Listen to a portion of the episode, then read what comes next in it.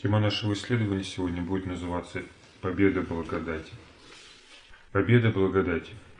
И объектом нашего внимания станут слова, записанные в 12 главе книги Откровения, 11 тексте. Они победили его кровью Агнца и словом свидетельства своего, и не возлюбили души своей даже до смерти. Как понимать это выражение? Победили кровью Агнца. Кто кого побеждает в этом тексте. Если мы посмотрим, о чем говорится выше, в 10 тексте, увидим, что речь идет о братьях, которые побеждают сатану. Как братья могут победить сатану? В данном случае говорится, что первое – кровью Агнца, и второе – словом свидетельства. Что это означает? Как можно победить сатану кровью Агнца? Этот счет существует две популярные теории. Мистическая теория и богословско-психологическая. Суть мистической теории – это мистика, колдовство, другими словами. В чем это выражается? Что надо что-то произнести, сказать какое-то заклинание, молитву или прочитать, или совершить определенного рода ритуал, чтобы изгнать дьявола. Или победить дьявола, убить дьявола, уничтожить дьявола. Вот эта мысль нам внушает сегодня Голливуд, который, собственно, не свои идеи выдает, да, а это языческие верования народов, которые присутствуют во многих культурах мира. Вот эти верования легли в основании этой теории, мистической теории победы над сатаной. А суть богословско-психологической теории состоит в том, что сатану можно победить путем разложения богословских утверждений. Подходя к проблеме греха, это будет означать, что Христос является победителем дьявола. А значит, мне не о чем здесь беспокоиться. То есть суть этого метода состоит в том, чтобы убедить себя, что проблемы сатаны и проблемы греха для него не существуют. То есть есть дьявол, ну есть, ну и пусть. Христос его уже победил. Сейчас эти две теории, они идут рука об руку в практической христианской жизни верующих. То есть используется и такой, и такой подход в борьбе с дьяволом. Но о чем говорит Писание? Какая мысль заложена в данных текстах? Как вообще можно победить сатану? Обращаясь к новозаветним посланиям, мы можем увидеть, какие существуют для этого подходы. В частности, послание Иакова, 4 главе, 7 по 10 текст, мы читаем следующие слова. «Итак, покоритесь Богу, противостаньте дьяволу, и убежит от вас. Приблизьтесь к Богу, и приблизится к вам. Очистите руки, грешники, исправьте сердца двоедушные, сокрушайтесь, плачьте и рыдайте. Смех ваш да обратится в плач, и радость в печаль смиритесь перед Господом и вознесет вас. Итак, вопреки богословской психологической теории, которая гласит, что беспокоиться нам, собственно, не о чем, но если проблемы сатаны для нас нет, значит, и что тут морочиться да, с этим? В своем послании Яков утверждает обратное. Он говорит, противостаньте дьяволу. О чем и написано, собственно говоря, и в 12 главе книги Откровения написано, они победили. Победили, значит, они боролись. Когда можно победить? Победить можно в сражении. Если нет противостояния, не может быть победы. И если это противостояние было только у Христа с дьяволом, а нас это никак не касается, тогда это его победа, да? Но не тех, кто побеждает. А в данном случае мы видим, что речь идет не о том, что Христос победил, а о том, что людям нужно противостоять сатане. Как противостоять? Вначале написано «покоритесь Богу». То есть бороться с сатаной бесполезно, если человек не смирил свою волю перед Богом.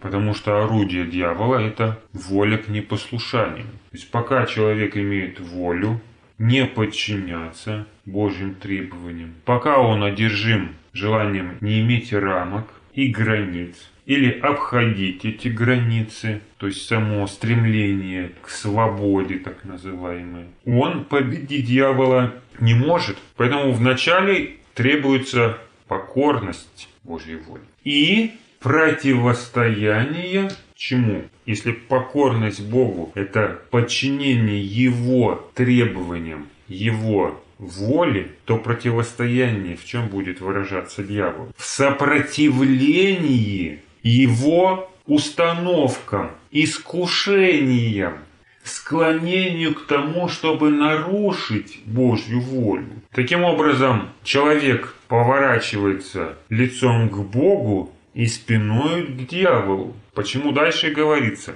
Приблизьтесь к Богу и приблизиться к вам. Очистите руки, грешники, исправьте сердца двоедушные.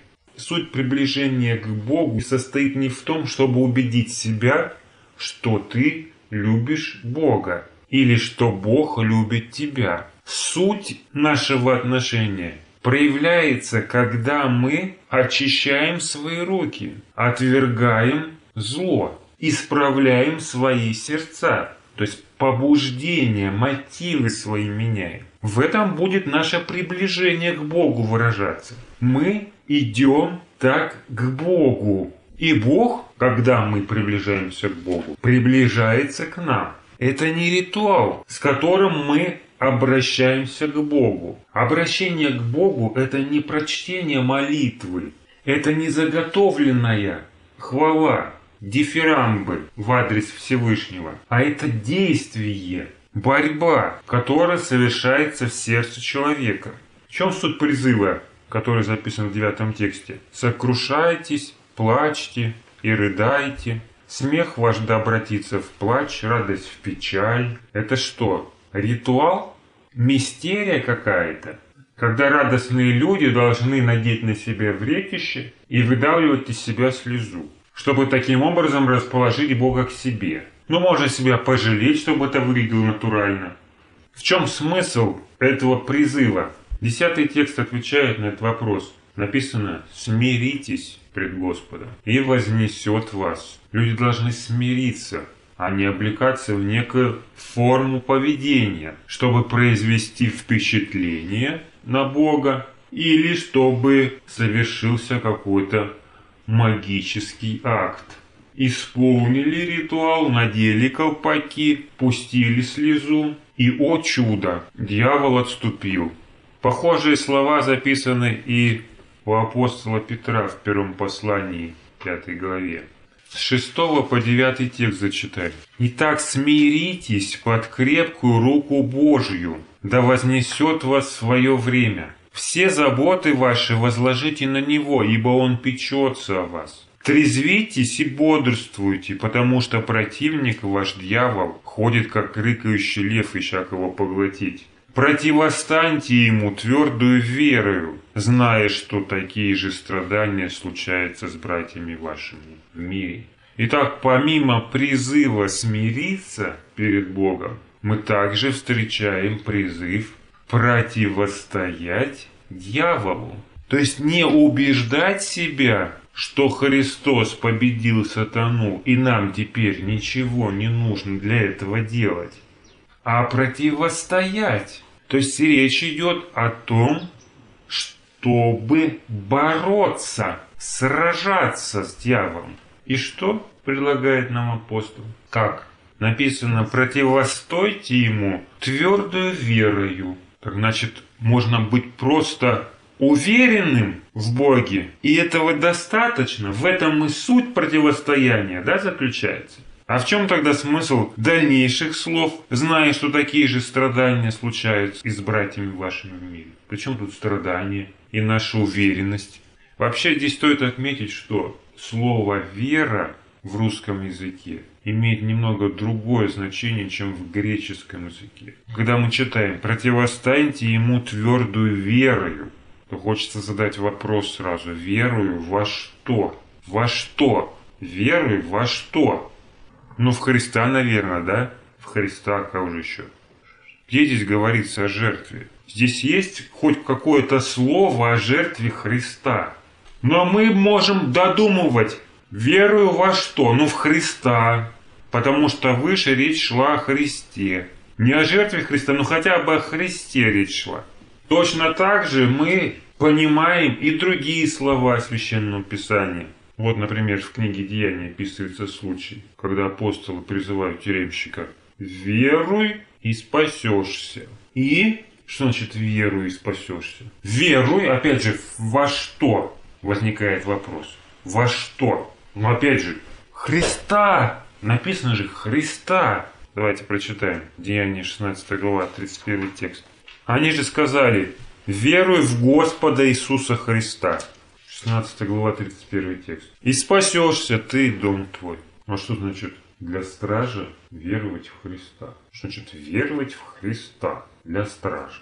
Он что, не верил, что был такой Христос? Нет, это очень сложно поверить, что Христос был. Его только вчера же распяли, я помню. И тут начинается полет такой большой для фантазий. Надо поверить в Христа как, как Бога, единосущного, рожденного, несотворенного и так далее. Чем в первом веке люди заменили веру, символом веры. Вера во что? И никто не мог ответить, во что. Потому что все знали, что Христос был. Во что им тогда верить? Ну давайте какой-то символ веры озвучим, чтобы можно было сказать, во что мы верим, а во что должен был верить этот темничный страж. Причем, что значит спасешься? Спасешься, он пришел на проповедь о спасении и спросил, а что мне делать, да, чтобы спастись? Так? С 27-го. Темничный же страж, пробудившись, увидел, что двери темницы отворены, извлек меч и хотел умертвить себя, думая, что узники убежали. Но Павел возгласил громким голосом, говоря, «Не делай себе никакого зла, ибо все мы здесь». Он потребовал огня, вбежал в темницу и в трепете припал к Павлу и Силии. И, выведя их вон, сказал, «Государь мои, что мне делать, чтобы спастись?» «Что еще спастись?» для темничного стража. Давайте с этого начнем сначала. Зачем он себя хотел мертвить? За бегство заключенных у него могли отнять жизнь. Он не уследил его душа вместо души заключенных. Этот случай угрожал смертью стражника. Но Павел его успокаивает, говорит, не ушли мы никуда. Не надо себя убивать. Причем убивать себя было бы меньшим злом, чем быть замученным в темнице вместе с другими, приняв еще позорную казнь. И вот перед ним дилемма встает. Он понимает, что явление, которое освободило Павлу силу, оно от Бога сверхъестественное. Он выводит их на улицу, потому что не может их оставлять в темнице, чтобы не противиться Богу. А с другой стороны, что делать ему? Умешлять себя? Он же этих узников сам же выпустил. И вот тут и звучит этот призыв. «Веруй в Господа Иисуса Христа, и спасешься ты и весь дом твой». Что значит спасешься? Бог избавит душу твою от смерти, спасет тебя и твою семью. Потому что когда власть не могла добраться до главы дома, она продавала в рабство и семью, могла поквитаться и с его родными. Всем угрожал этот случай смертью. Поэтому и возник этот вопрос. Бог освободил Павлу силу. А что делать мне, чтобы спастись? И в чем состоит этот призыв? В чем смысл этой веры? Другой случай из жизни самого Иисуса, когда к нему приходит начальник синагоги и просит исцелить его дочь. Причем при смерти нужно спешить. Христа задерживает некая женщина, которая прикасается к нему, у него исходит сила, он начинает разбираться. На это уходит время. Что должен был думать начальник синагоги? Ну, наверняка он злился. Злился на то, что какая-то женщина пытается Христа задержать, в то время как у него лежит дочь и умирает. А Христос не торопится. Он что-то здесь вот копошится, непонятно с кем, с нечистой. В то время как мог бы уже прийти и спасти его единственную дочь. И тут происходит самое страшное. Приходят слуги и сообщают, дочь твоя умерла. Не беспокой учителя. Какое разочарование должен почувствовать человек. И злость одновременно, да, и обида тут может быть. Ну что сказал ему Христос? Не бойся, только веруй. Не бойся, только веруй. И опять, исходя из грамматики русского языка, возникает вопрос, ну а веруй-то во что? Или в кого? В кого веруй? Христа? Ну вот он перед тобой. Что значит веруй?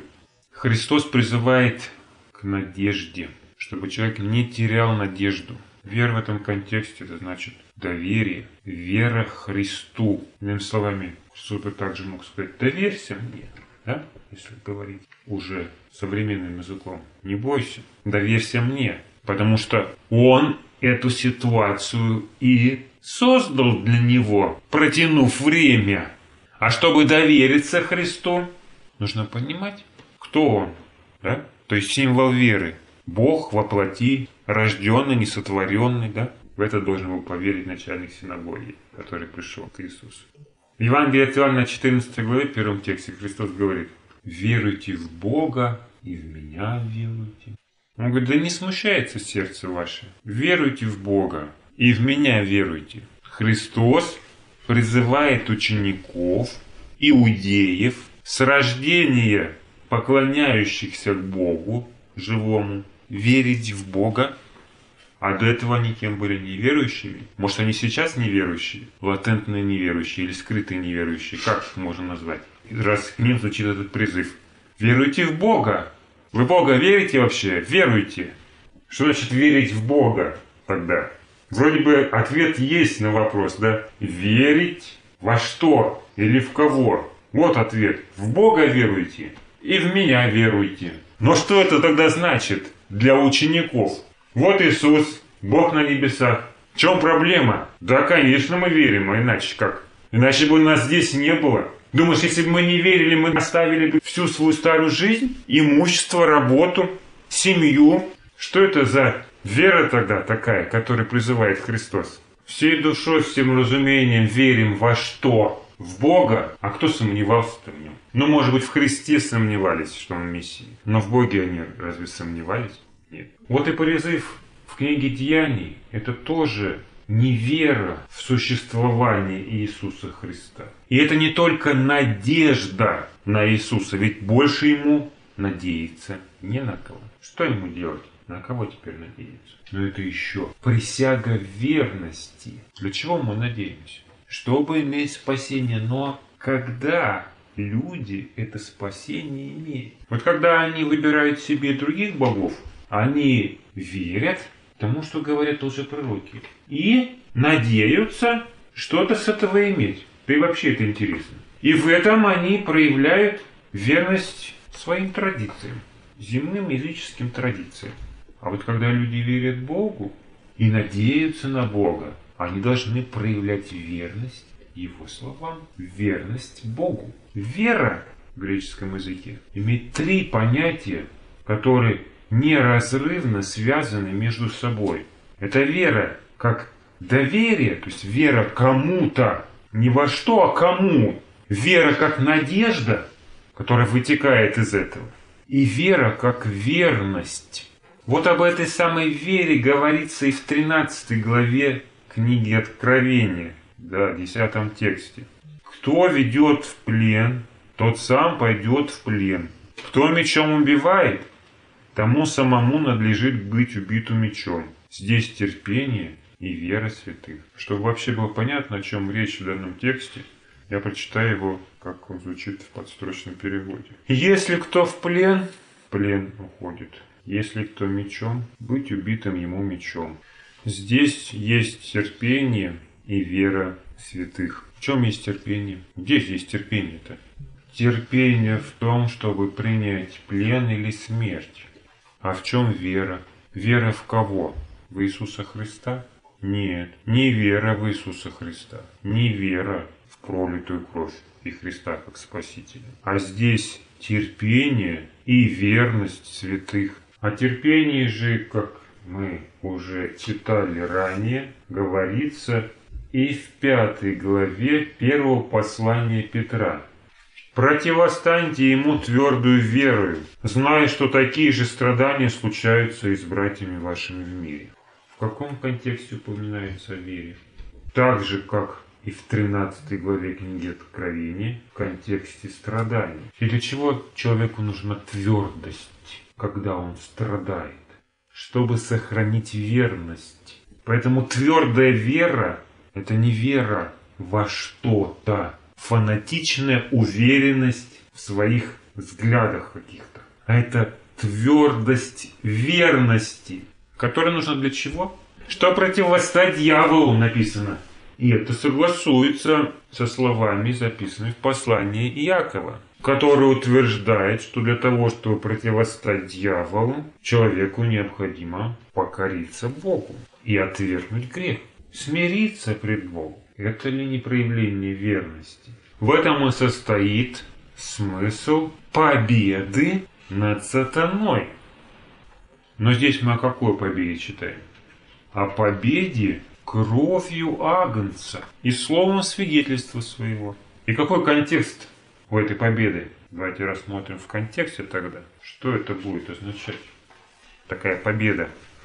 В предыдущем тексте написано «И услышал я громкий голос, говорящий на небе, ныне настало спасение и сила и царство Бога нашего и власть Христа Его, потому что низвержен клеветник братьев наших, клеветавший на них пред Богом нашим день и ночь. Видите, о какой победе здесь говорится? О победе над клеветою сатаны. То есть какая картина вырисовывается в таком случае? Что есть противник, дьявол, который наговаривает на братьев, а они в свою очередь побеждают его кровью Агнца и словом свидетельства своего. Другими словами, как можно сказать, что они не отчаиваются, потому что Христос умер за их грехи, и доказывают дьяволу обратное словом свидетельства.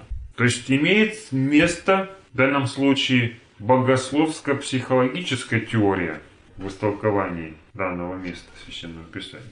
То есть убедить себя, что претензии дьявола беспочвены, и доказать ему обратное словом своего свидетельства. Так побеждают люди сатаны в этом смысле. Но здесь о каком свидетельстве речь? Словом свидетельства своего, своего свидетельства. И кому, кому свидетельствует? С кем они борются? С дьяволом борются, правильно. Значит, кому они доказывают, что он не прав? Дьяволу доказывают, что он не прав. Об этом, да, говорится в этих текстах. Кто такой клеветник? Клеветник в представлении обычного русского человека – это тот, кто говорит заведомо неправду, обманывает, очерняет напрасно братьев. И кто выступает в роли этого клеветника? Дьявол. А кому он это говорит? Богу говорит. Богу говорит. А Бог, правда, не знает. И слушает дьявола, да? Слушает, слушает. Да ты что? Он не знает этого ничего, да? Написано, клеветавший на них пред Богом нашим день и ночь. Но клеветник – это не обманщик. Дословно это обвинитель. Обвинитель как на суде. А судья кто в данном случае тогда? А судья Бог. И вот он обвиняет перед Богом, то есть на суде, братьев. Обвинитель всегда неправду говорит? Обвинитель всегда правду говорит. Вот в чем проблема. Особенно на Божьем суде. Он не клевещет. Он всю правду говорит о братьях. Для чего нужна кровь Агнца? Вот давайте прочитаем, что говорит об этом сама книга Откровения. Кровь Агнца. Кровь Агнца. В первой главе, пятом тексте. «И от Иисуса Христа, который есть свидетель верный, первенец из мертвых и владыка царей земных, Ему, возлюбившему нас и омывшему нас от грехов наших кровью Своею». Для чего нужна кровь Агнца? Чтобы омыть от грехов. Также пятая глава, девятый текст. «И поют новую песнь, говоря, достоин ты взять книгу и снять с нее печати, ибо ты был заклан, и кровью своей искупил нас, Богу из всякого колена языка и народа, и племени». Для чего кровь Агнца нужна? Как об этом говорит сама книга Откровений? Для искупления, для омытия грехов. А если то, что говорит сатана, это неправда, то какое может быть омытие грехов-то? Что тут омывать? Как убеляться, если это все неправда? А для того, чтобы победить дьявола, что требуется братьям? Они победили его кровью Агнца. Неправду сказал сатана? Если бы неправду, тогда какой спрос? А соответственно, только благодаря этой крови люди и могут ответить на претензии сатаны. То есть у них нет, чем бы они могли оправдаться. И оправдаться перед кем? Перед Богом на этом суде, где обвинителем выступает сатана. Но побеждают люди не Бога, а сатану, так ли? Не Бога, а сатану. Отвечают ему на эти обвинения. Ему противостоят. Обвинители справедливые. Соответственно, как они могут победить? Да никак. Они могут только обратиться к жертве Христа. Так? Здесь вступает в силу мистическая теория. Для того, чтобы победить сатану, человеку нужно встать на колени, произнести молитву, попросить прощения и во имя Иисуса Христа прогнать сатану. Ну, совершить такой ритуал. Ритуал. Сделал ритуал, дьявол убежал. Ритуал исповедания грехов, чтобы обрести победу над сатаной. А как вот узнать? Человек исповедовал грех, не исповедовал грех, просил прощения, не просил. Иногда он так часто грешит, что сам даже этого не помнит. Ну вот, для этого и ввели исповедание у священника. Сразу и у священника записано, что ты прощен, и сам прихожанин знает, что он уже исполнил свою часть ритуала, который является залогом его победы над сатаной. Все понятно. А если это не ритуал, не мистика, не колдовство, то как тогда они, братья, да, побеждают кровью Агнца сатану? Как? Если не в молитве и не в исповедании грехов, то как они это делают? То есть должна быть победа кровью Агнца. При этом одной крови Христа недостаточно, чтобы победить сатану. Не хватает одной крови Христа, чтобы победить сатану. Нужно искупление в крови Христа иметь и слово свидетельства своего. А о чем требуется проповедовать сатане? Это ж понятно, о проповеди, да, речь идет. О проповеди же, да? Или они так перед мной оправдываются. Ты вот смотри, вот мы какие хорошие христиане проповедуем.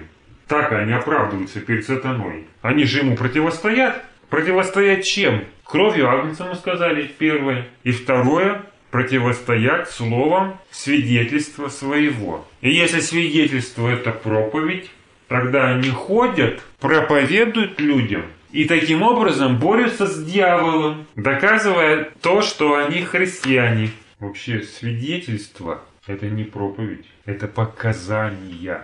Опять же, на суде. Еще другое значение есть – подтверждение. Это слово подтверждения. В чем состоит это слово подтверждение?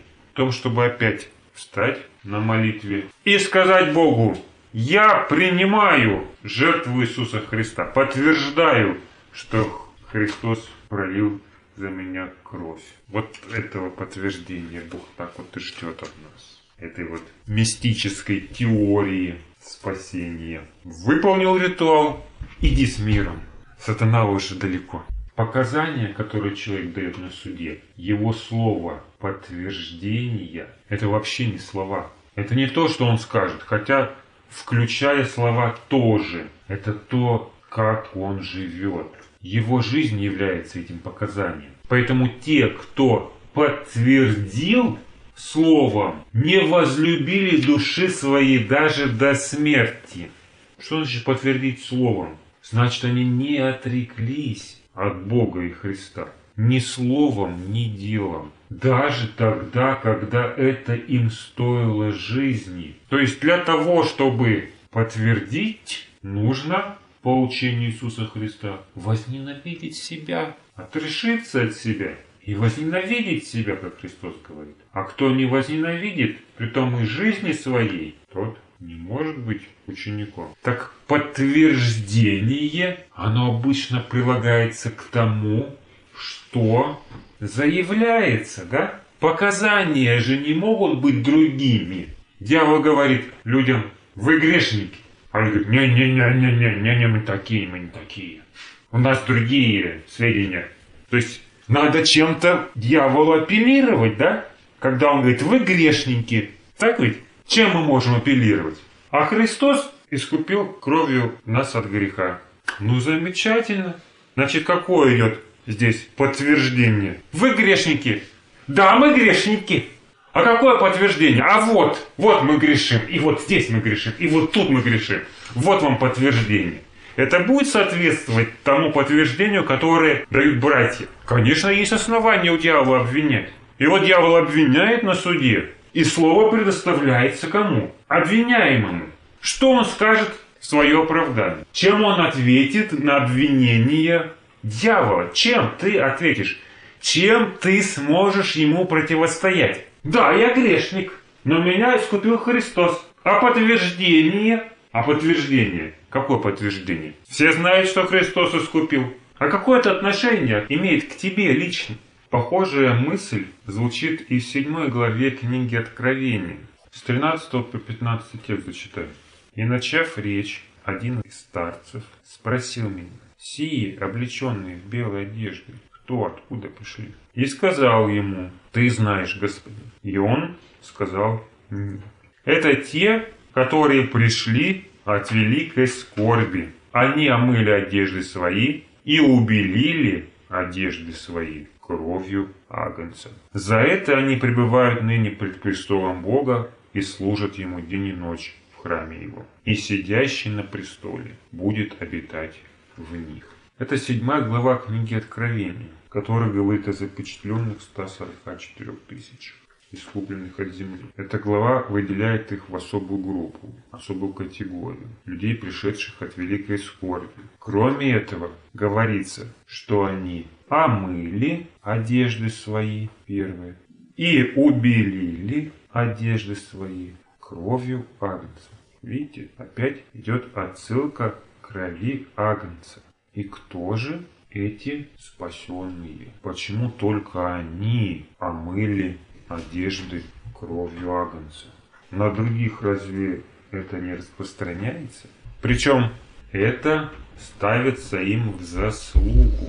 Написано «За это, за то, что они прошли великую скорбь и омыли одежды свои, и убелили одежды свои кровью Агнца, они пребывают ныне пред престолом Бога и служат Ему день и ночь в храме Его». То есть они являются служителями в храме всегда теперь, в любое время, постоянно. Кто омывает людей кровью? Согласно, опять же, утверждению книги Откровения. Мы читали в первой главе, в пятом тексте, что Иисус Христос омывает людей кровью Своею от греха. Но в седьмой главе мы читаем, что омывают одежды свои и убеляют одежды свои кровью Агнца кто? Запечатленные 144 тысячи. И в этом их заслуга. Так что они такого делают, чтобы омыть свои одежды? Прожить скорбь заслугой не является. Жизнь – это дар Божий. Пока Бог дает жизнь, человек живет. Он может жить в трудные времена, может жить в мирные времена. Но даже если он живет в трудные времена, это является его заслугой. Сегодня в понимании людей, если человек страдает, если он жертва, то он, получается, прав. Но Бог смотрит иначе.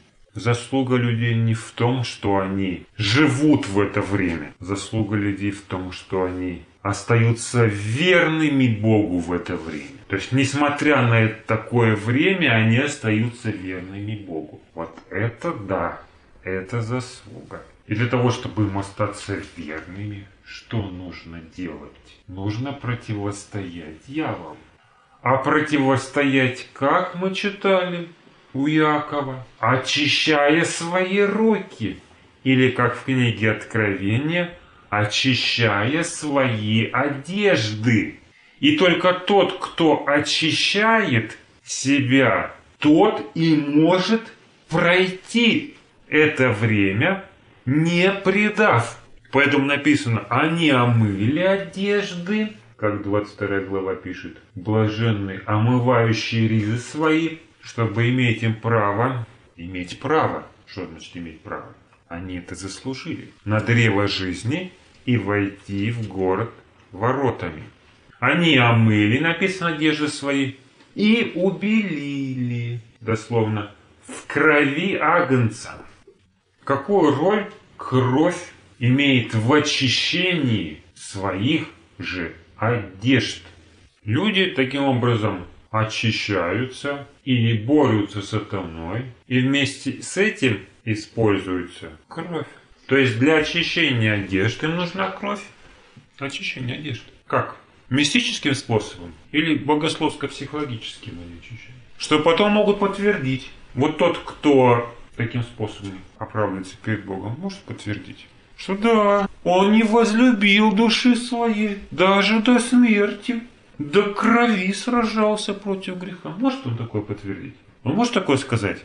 Дать показания со своей стороны. Со своей стороны дать подтвердительные показания, что он очистил, что он победил дьявола кровью. Победил или очистил свои одежды с помощью крови.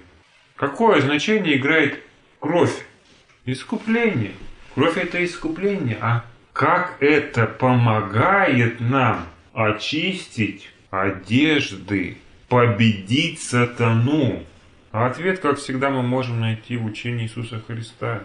В Евангелии от Луки, 13 главе, с 6 по 9 текст давайте зачитаем. «И сказал сию притчу. Некто имел в винограднике своем посаженную смоковницу. И пришел искать плода на ней, и не нашел. И сказал виноградарю, вот я третий год прихожу искать плодов на этой смоковнице. И не нахожу. Сруби ее. На что она и землю занимает? Но он сказал ему в ответ, господин, оставь ее и на этот год, пока я окопаю ее, обложу навозом. Не принесет ли плода? Если же нет, то в следующий год срубишь ее. Какие параллели прослеживаются в этой притче? Проходит три года, когда смоковница должна принести плоды. А их нет. Но есть хороший, добрый садовник, который уговаривает справедливого хозяина, судью, оставить ее еще на один год. После чего, говорит, можешь убить. Кто этот хозяин? Бог. Но здесь нет только дьявола, который обвинил бы смоковницу в отсутствии плода. Но есть кто? Садовник, который продляет ей время благодати. Эту роль выполняет в плане спасения Христос. Своей жертвой, своей кровью Он искупил людей от греха. Но это искупление будет иметь смысл только в том случае, если люди принесут добрые плоды. В противном случае будут брошены в огонь и сожжены. В чем состоит искупление? В том, что ей простили на этот раз отсутствие плода. Полное искупление. Полное ей простили это бесплодие. Но постоянное это искупление? Нет, не постоянное. На один год, на одно время, на одну жизнь. Какой смысл тогда такого искупления или прощения, если ее все равно срубят и сожгут, в случае, если плода не будет? Смысла нет только для того, кто этого плода не приносит. Тот, кто не побеждает – тот, кто не очищается. Но чтобы ему очиститься, ему нужно это искупление, ему нужна эта кровь. Благодаря ей он очищается. Что она ему дает? Она ему дает прощение на это время. Это искупление выигрывает человеку время, когда он может измениться. Поэтому побеждает человек, да, подтверждает человек, да, подтверждает своими плодами. Очистился и подтвердил. Но сделал это благодаря чему? Благодаря искуплению, благодаря пролитой крови. Благодаря тому, что ему дали время. Вот так происходит убеление одежд помощью крови Агнца. Благодать дает человеку возможность измениться и принести плод. И поэтому не Христос, да, его очистил. Он очистился. Он является побеждающим. Но все это благодаря Христу. Все это благодаря Его милости только. Вот получается, побеждает человек, но делает это благодаря Богу. Его милости, Его прощению, Его искуплению и крови Иисуса Христа. Таким образом, братья, которые не возлюбили души, не возлюбят от души, то есть отвергнуть себя по учению Христа, смогут не только подтвердить свою верность своими плодами, но и победить сатану. Победить в этом споре сатану. Потому что основание его претензий – это грех. Цель – уничтожения людей. Они не изменятся. В этом смысл его обвинений. А люди побеждают его, когда становятся другими, благодаря этой крови.